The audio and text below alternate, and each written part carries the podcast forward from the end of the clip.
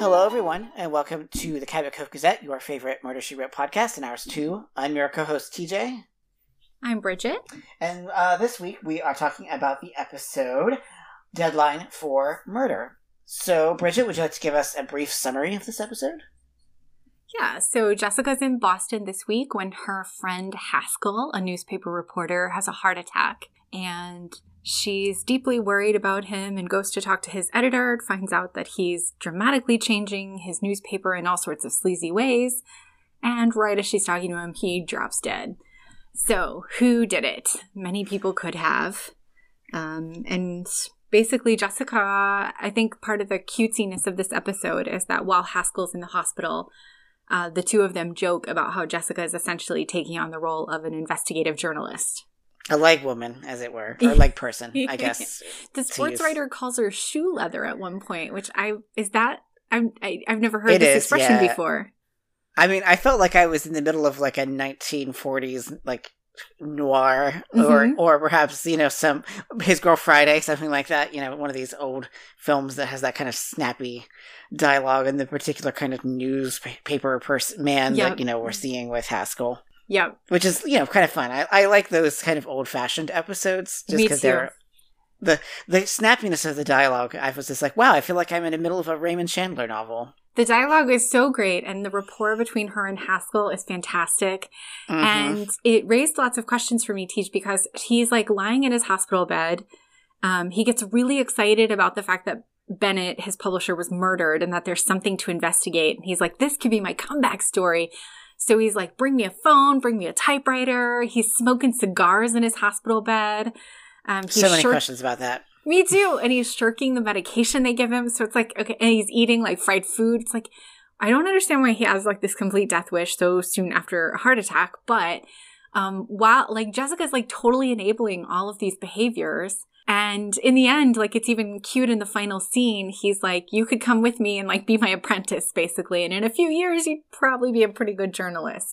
And they share a laugh at this. And I just think they have such remarkable chemistry and rapport as characters and as Mhm. actors that it felt to me like Haskell was an old character we'd seen before. Yes. And I mean, part of that is helped because they move through so many different registers of their friendship. Like when Haskell is first Mhm. admitted to the hospital, he's essentially on death's door. Like he is pale, his heart rate is, you know, not good. I mean, he's had a major heart attack. Like that's the thing.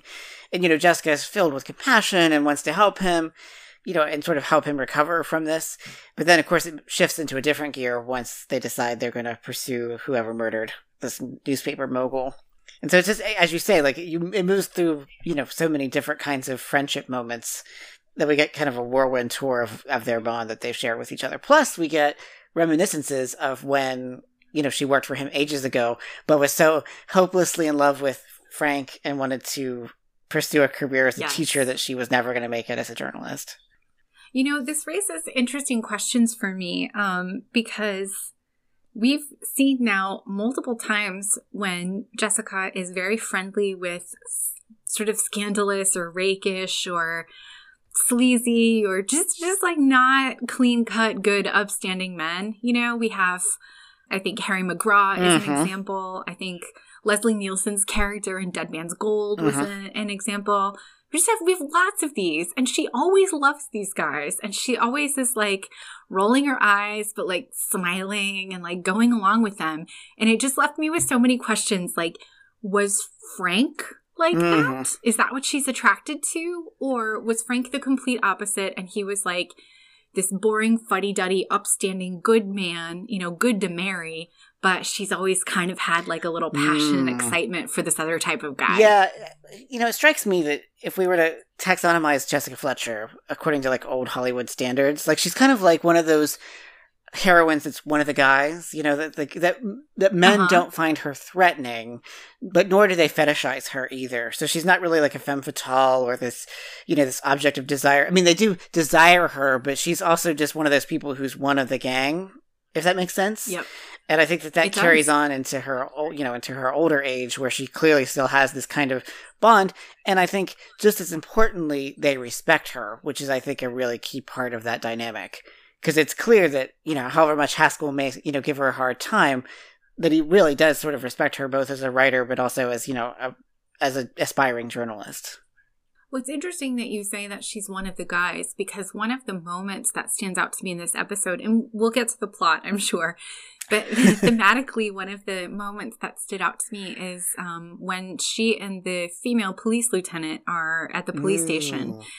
And the lieutenant is like, Look, I cannot give you any latitude to be a part of this investigation because I'm a woman and I have to do everything by the book because it's that much harder for me to be a woman. And she makes a comment about having flowers in her office and getting laughed at. Oh, yes, um, yes, yes. And Jessica's like, I understand, you know, and they sort of share this moment of connection over what it's like to be um, a woman in a man's world, or at least a woman in a, I mean, Jessica, I, I would say, isn't necessarily in a man's world as an author, but a woman who is highly intelligent and capable and is always being misunderstood and underrated by men. Oh, absolutely. I mean, and I guess I would say that writing is not a man's world, but publishing most certainly is. Yeah, that's true. And so you know, she she has to constantly wrangle, you know, men who look down on her, and as we as you alluded to, like all the many times she's had to deal with police lieutenants who are like, excuse me, Miss Fletcher, we don't need your help. We don't. We, need, we don't need a novelist's help with this. You know, there's the many iterations. Oh yeah, some old grandma. What are you gonna do to help us, right? Yeah, exactly.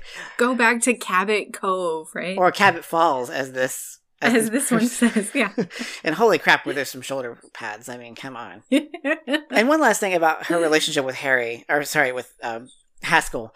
Uh, Haskell, played by Harry Guardino. Right. Um, is that it kind of reminded me personally of my advi- my relationship with my advisor, who is not quite as brusque as as Haskell, but also can be quite abrupt sometimes, uh, while at the same being very, time being very encouraging. So I don't know. I felt something resonating with me. You should like say his name, like give him some credit here. Yeah, my advisor Steven Cohan, uh, professor emeritus. Um, you always say Cohan. Why don't you say Cohen? Because he doesn't say Cohen. He says Cohan. He really does. Yeah. He emphasizes the second syllable. Yeah. Okay, so this is your relationship with Steve, really? Yeah. That's so funny. You know, he gives me a hard time, but it's clear that he's, you know, he sees potential and wants to help me get there. And he's just kind of, much as Haskell is a force of nature, Steve Cohan is a is a force of nature. Mm-hmm. That's nice. In a positive that. way. I like that. Yeah. I mean, I have another friend and colleague and conspirator who's also a force of nature and kind of bullies me in a gentle way. Um, her name is Bridget. Um, and my other co-author and creator not bully you. And my other co-creator Kelly also bullies me. It's just kind of the dynamic I draw. I think. I'm easily bullyable. I mean, at this point, I don't think you should be pointing fingers at any of us, but I think you should be looking at what the common denominator is. Thank you. It's not my fault. It's not okay. my fault you're so submissive. Do you want to talk guest stars or do you want to talk plot? Let's talk plot because I was kind of okay. underwhelmed by the guest. I mean, not that they're not important, but uh, I was. I know, sir. Bridget, I'm just saying, I personally was not wowed by the guest stars. Oh, sir. Okay. All right. Well, let's talk about the plot. So, as I said, the newspaper editor gets murdered right in the middle of a party celebrating his one year term as editor. Uh, and he falls down dead, and his face is bright red. And Jessica's like, oh, that was a cerebral hemorrhage. And then it turns out she was right, which totally makes the police suspicious of her, rightly so. Well, I mean, on the other hand, I had to be, I was kind of raised an eyebrow because I was like, if in fact Jessica had committed this murder, do you really think that she would have then drawn so much attention to her knowledge of right, said murder? Right. like that doesn't make any sense. Like if she's this cunning to, you know, go to the effort of com- giving him some kind of medicine or medication that will then interact with alcohol to induce this cerebral hemorrhage, hemorrhage would she then talk about it so openly in front of everyone and be like, right. by the way, everyone, I did it? Like, yeah. I was like, okay, now that's some amateurish police work right there. Well, it's my understanding that's the kind of shit they actually do, although I've never been involved in an actual murder investigation. That sounds like something that someone who has actually been involved in a murder investigation would say now, doesn't it?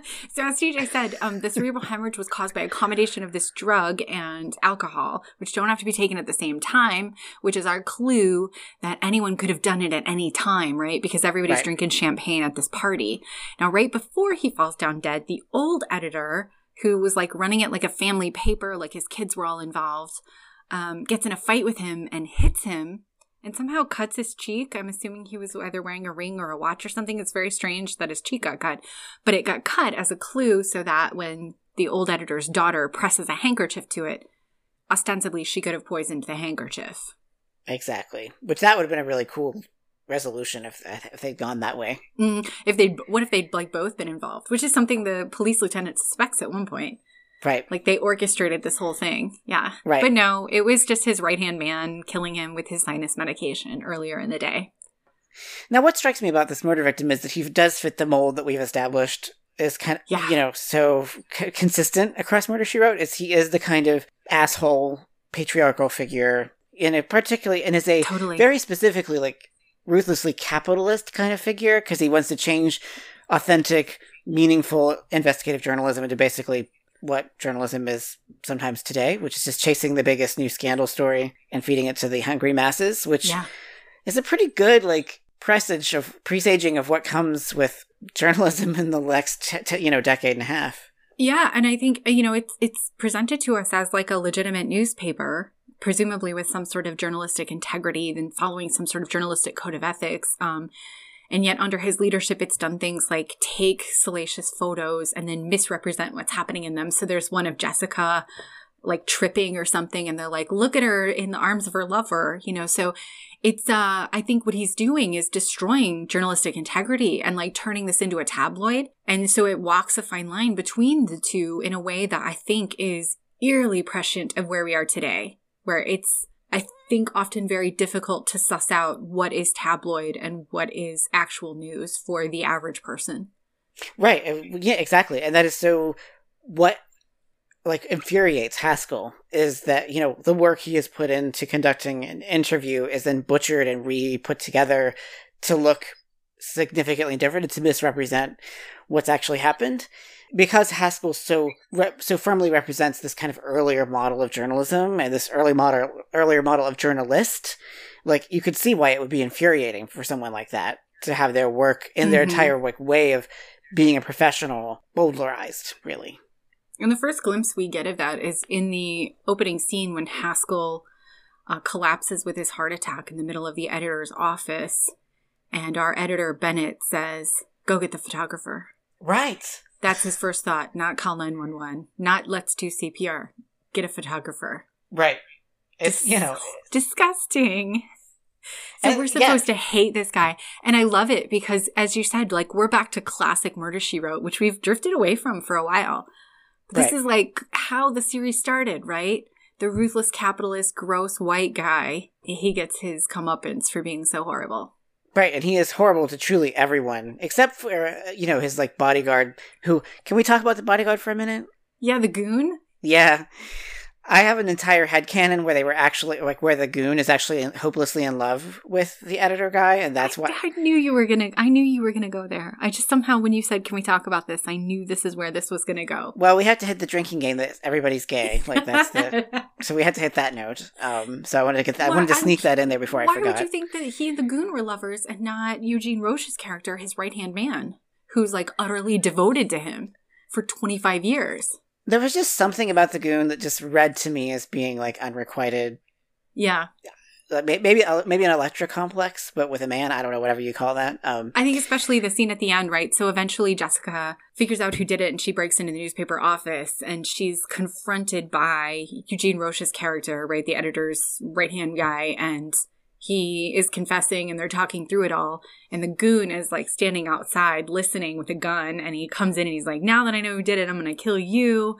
And Jessica's like, he's, you know, tr- trying to explain, like, Bennett wasn't worth it. Bennett didn't love you back the Hmm. way that you love him. right. And, like, this isn't, you got to let the police handle this. Like, killing isn't going to help anything. And at one Mhm. point, she even says, he's dead now. You have to move on. It's like, he's, he's been dead like two days. But I think maybe that's where you're picking up on that sort of homoerotic tension is like his absolute desire for vengeance on him, on Bennett's death, was like maybe driven by something more than just friendship. or even more than just like fatherly affection. Like you know Mhm. that that Bennett was like his father figure. Had Mhm. picked him up as a how does he describe himself a former football player looking for jobs in the Oklahoma co- Oh, this oil fields pretty or something. gay. Yeah, this sounds really gay. yeah, it's like a 1960s and late 1960s, early 1970s gay pulp romance. Like, come on, it's like it's right there. And then he said, "Call me by your name," and then they ran off to Italy. I wish I could quit you, is what he said at some point. no, I was going for something with the age gap on purpose. Oh, I know, but I was. I Yeah. mean, if we're, but it's more. Uh, eh, there are elements of both "Call Me by Your Name" and "Brokeback Mountain," and there are in this in this romance that we're constructing our headcanon. So the other interesting plot element we have is um, the narrative that Bennett uh, once knocked up a lady who then died in childbirth, and so and he wanted nothing to do with them. So the baby was raised as an orphan in the foster care system and is now Kay, who's one of his reporters. Only she doesn't know that he's her father, but his assistant does, which is why he hired her because he wanted Bennett to reform and become a good dad and like learn to take responsibility. And when Bennett refused, that's why he's murdered him. But along the way, we have scenes of Kay um, working with a childcare center for, I guess they're supposed to be orphans. It's very unclear. Looks like a daycare center, but she's talking Right. about the system and foster care, and she writes articles about this, and she's t- talking about it all with Jessica. And I think it's it's just a nice commentary on a moment that actually is still continues today. But like, I think particularly in the Reagan era, you know, concerns over child safety, child welfare, who's going to watch the kids, who's going to raise the kids, you know, those sorts of things were frequently in the news. And I, so I Mhm, thought it was mhm. really nice that they touched upon some of those issues through Kay. Yeah, although you would think that you know, having spent literally your whole career with this guy after he plucked you out of writing ad copy, you would f- just kind of accept that he's a complete unreformable asshole. given like you know 20 years is a long time to work or however long it is is a long time to work with someone and kind of you get a sense of what a person's capable of and what they're not and so you know and it is interesting to me too that he is one of those murderers who kind of just blurts out the truth as soon as jessica confronts him with the reality because at first she only thinks she knows because of the pocketing the switching of the medicine but then she's like, but you also blurted out that he died of a cerebral hemorrhage when you wrote the headline for the newspaper, which you couldn't have known unless you had done it. Because the story came out before the autopsy was even done. The Bulldog Which edition. you think the police might have noticed a little bit You would have thought so. in their investigation. Right, you would have thought so. But yeah, he he breaks down crying even. Like he confesses really easily and he's crying. Like he so regrets right. what he's done. or at done. least, I don't know that he, I wouldn't say that he regrets, but at least feels remorse, which is slightly different. Or, Uh, yeah. Okay. Yeah. 'Cause I mean, sure. He still is like, yeah, Bennett was a complete asshole for refusing to admit his own daughter. So so I what I love about that confession though is that it it also brings us back to classic murder she wrote where you know for I think in some of the more recent episodes we've had people who are like laughing as they confess or just like totally cold-blooded. And here we we as you say we see remorse which we used to always see. And so it's just it's nice to be back to that. And then we also don't end there, which is really nice. We get the Coda happy scene, which is Jessica and Haskell at the mm-hmm. hospital, and Haskell's got a new job and he's getting out of the hospital and everything's going to be great. And actually, the last minute, um, the final shot is Jessica laughing. So it's like, ah, we're just back to classic Murder She Wrote, which I love. I love this episode for that reason. Yeah, I did too. Like, I was, I was kind of, you know, I thought it, the plot was, everything was nice. Like, this was just a really nice episode of Murder She Wrote that is kind of paradigmatic of the epi- of the series as a whole. Like, at Yes. least the non Cabot Cove episodes. Yep. And I mean, what also strikes me is that, you know, what's nice about this, well, if one can say anything is nice about a murderer, is that he doesn't do it for gain or for his own selfish interests Oh, that's or, true. you know, he doesn't do it out of, you know, malice necessarily. It's just on the behalf of someone else, which I think is, you know, also It's actually really nice. that sometimes people aren't just, you know, sociopathic monsters who are capable of killing other people. Like David Ogden Stiers was a couple of episodes Right, ago. exactly. right, or the crooked cop and, you know. Would you eh, kill for me if somebody was mean to me? Oh, obviously. Okay. Yeah. I don't know how I feel mean, about that. I, I- like, shouldn't have to- ask that question. Like you have to ask that. like, of course I would. Please don't. I mean, I would hope that I wouldn't blurt out the. in- I wouldn't inadvertently admit that I, you know, to whatever incidental piece of information that some crafty novel writer might be able to seize on to convict me. But or just kill her too, I guess. To keep her quiet. well, that's the other thing is he doesn't like. I expected him to like respond violently. He doesn't even act out that rage when he stumbles upon her rooting through his files in his office. No, he really didn't. He didn't lunge at her. He didn't threaten her. He's just sort of like, Yeah, I suspect he knew when he, as soon as he stepped in the office, the game was up. Yeah. Jig is up. It's funny though that Jessica also pretends to be someone else to get into the office. Like she's like sweet talking the security guard. Uh huh. And she's like, "Oh yeah, if I don't get this this clipboard, it could be my job." A And, you clipboard know. for blood donation. I love when she makes up this shit. It's so good. and I, you know, we don't always get to see Jessica pretending to be someone else. And I like this one because she's just she goes with the bit. Yeah. You know, as unconvincing as it is, she's just like, I'm gonna do this. And it works. It works. And she even like calls him out. She's like, Did you sign up? And he's like, gets all flustered because he's afraid of needles. And I think that that's what gets her into the office, right? Because he feels bad. Mhm. I mean, really, J.B. Fletcher, ma- um, woman of Do mystery, not like, master, her. mistress of disguise. Yeah. Like she is someone who can, oh, you know, whether it's dressing up as a an aficionado of the circus or as a befuddled, rather frazzled blood donation receptionist person, whatever she is. So let's talk guest stars. Okay, Okay. So um, we have Eugene Roche, as I've already said, who is our murderer. And um, he feels, everybody in this feels very familiar to Murder She Wrote. And then I was surprised to find out it was either their first of many. So I'm remembering them from later episodes that I've just seen a lot, or this is actually their only one. And there's just something about them that feels Murder She Wrote ish. So this is his first Murder She Wrote. And I feel like we've seen him 10 times already. But I love him. I've loved him since Soap. What do you know? Mhm. What's what's your Eugene Roche story? what's my Eugene Roche story? Yeah, where do you love him from? I mean, I don't know that I love him from any specific thing. I think that in the way that you described, like people just belonging in Murder She Wrote, like he just feels like one of those people who just b- belongs in Murder She Wrote and in television. Probably like, just means he's an '80s character. that's actor. what I was going to say. That's I think part of the comfort of character actors is that they just feel like they belong in television. yeah, And there's just something really uniquely television about these kinds of character actors. Like there's just something very specific about the medium that calls for that kind of comfort level with these kind of individuals. Not that there aren't character actors in film, obviously, but they feel different than they do in television. yeah. And another one is Peter Mark Richman, who is um, our murder victim, Lamar Bennett. Um, and I I was totally surprised this is his only murder she wrote. I feel like I've seen him a hundred times. Hmm But he does play a very similar, uh, obnoxious, char- well, not so murderous, but an obnoxious character in this really fun episode of Star Trek The Next Generation, where they find some cryogenically frozen bodies from the 80s and like unfreeze them. And he's the one who's like a capitalist businessman. And he's like, I'm going to call my lawyers. And they're like, there's no, he's like, I've got money. I can bribe you. And they're like, this is Star Trek. Like, we don't use money anymore. So I love him. Um, Like, what year do you think it is, right. dude? But weirdly, his only uh his only episode, we have Harry Guardino as Haskell, and he'll come back as Haskell again, and then he'll do some other episodes and different characters. We saw him as the police lieutenant in Birds of a Feather, which of course has become Mhm. an episode that we keep talking about because we seem diametrically opposed on the subject of Victoria and Howard. We are definitely. That is one of the long-standing rivalries that we will have intellectually speaking. One of the long-standing Cabot Cove Gazette rivalries. That's the stuff that people tune in for. We also have Glenn Turman. It's his Mhm. return after Murder to a Jazz Beat. Right. And he almost does pretty much nothing in this episode, but it's nice to see him not play a horrible, you know, murderous, deceitful drug smuggler, which he did in that episode. And not get murdered.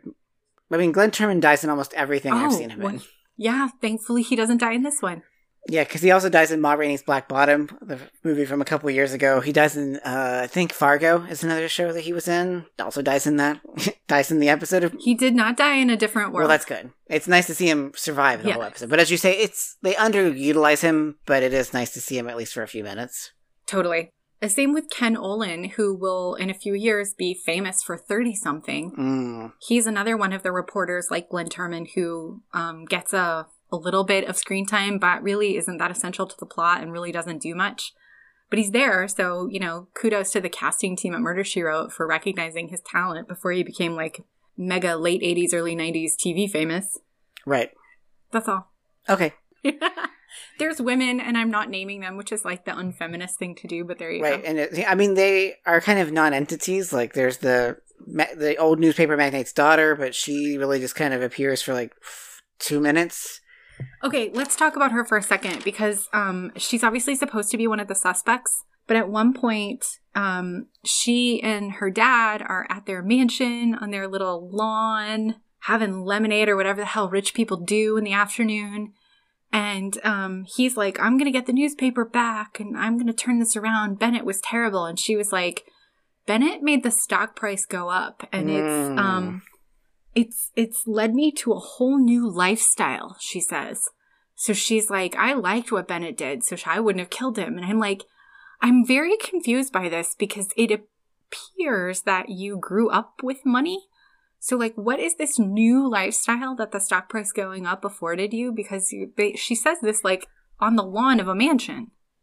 Right. I would suspect that maybe things were going south with the newspaper, and therefore, well, we're told they were. Yeah. Yeah.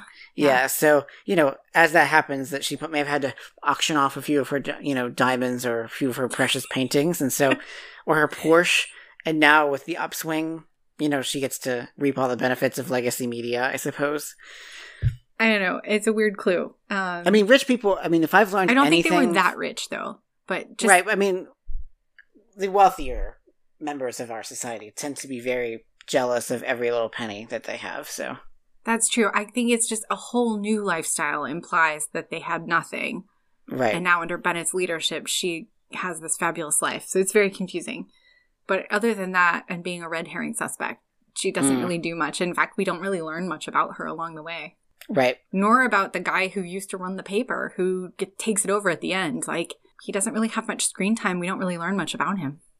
Right. Although I have serious questions about his ability to run a newspaper Why is that? in the 80s. Well, I mean, it's the 80s and he's not too far from his 80s, so like Listen, we have a president. I know. I'm just saying that, you know, yeah, I'm just I'm let's just say I'm skeptical. And plus it seems like he's already They had a president at that time. Yeah, well what I'm saying is like it's not just his age, it's also his work his experience and it seems like he Mhm. wasn't great at running it before, so I'm not sure why there would be any change now. Mm-hmm. Mm-hmm. He had a sort of romantic notion about like what a newspaper was. right. I'm not sure he's going to survive like the digital transition.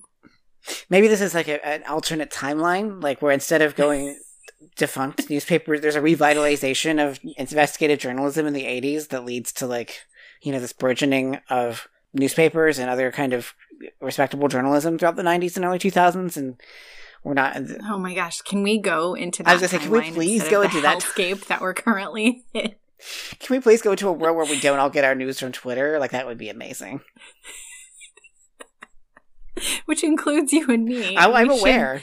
We shouldn't, but yeah. Exactly. I, I'm Twitter, Twitter people get news today. Twitter, blogs, TikTok. Social media brain is a horrible, horrible phenomenon, and I hate it, even as I have imbibed it. Anyway, we didn't Yeah. need to go off on that screen, but I, like I said, I'm just there's all sorts of head headcanon I've established from this episode. That's what I'm getting at. Like So it sounds like you really liked it. I did. I mean, I was surprised after I watched it, and even more surprised during the course of this conversation how much I got out of it. Like for a relatively like meat and potatoes kind of murder she wrote episode. It really is. It feels like, um, in a way, not very, not a very standout episode because it's tried the tried and true formula that we love.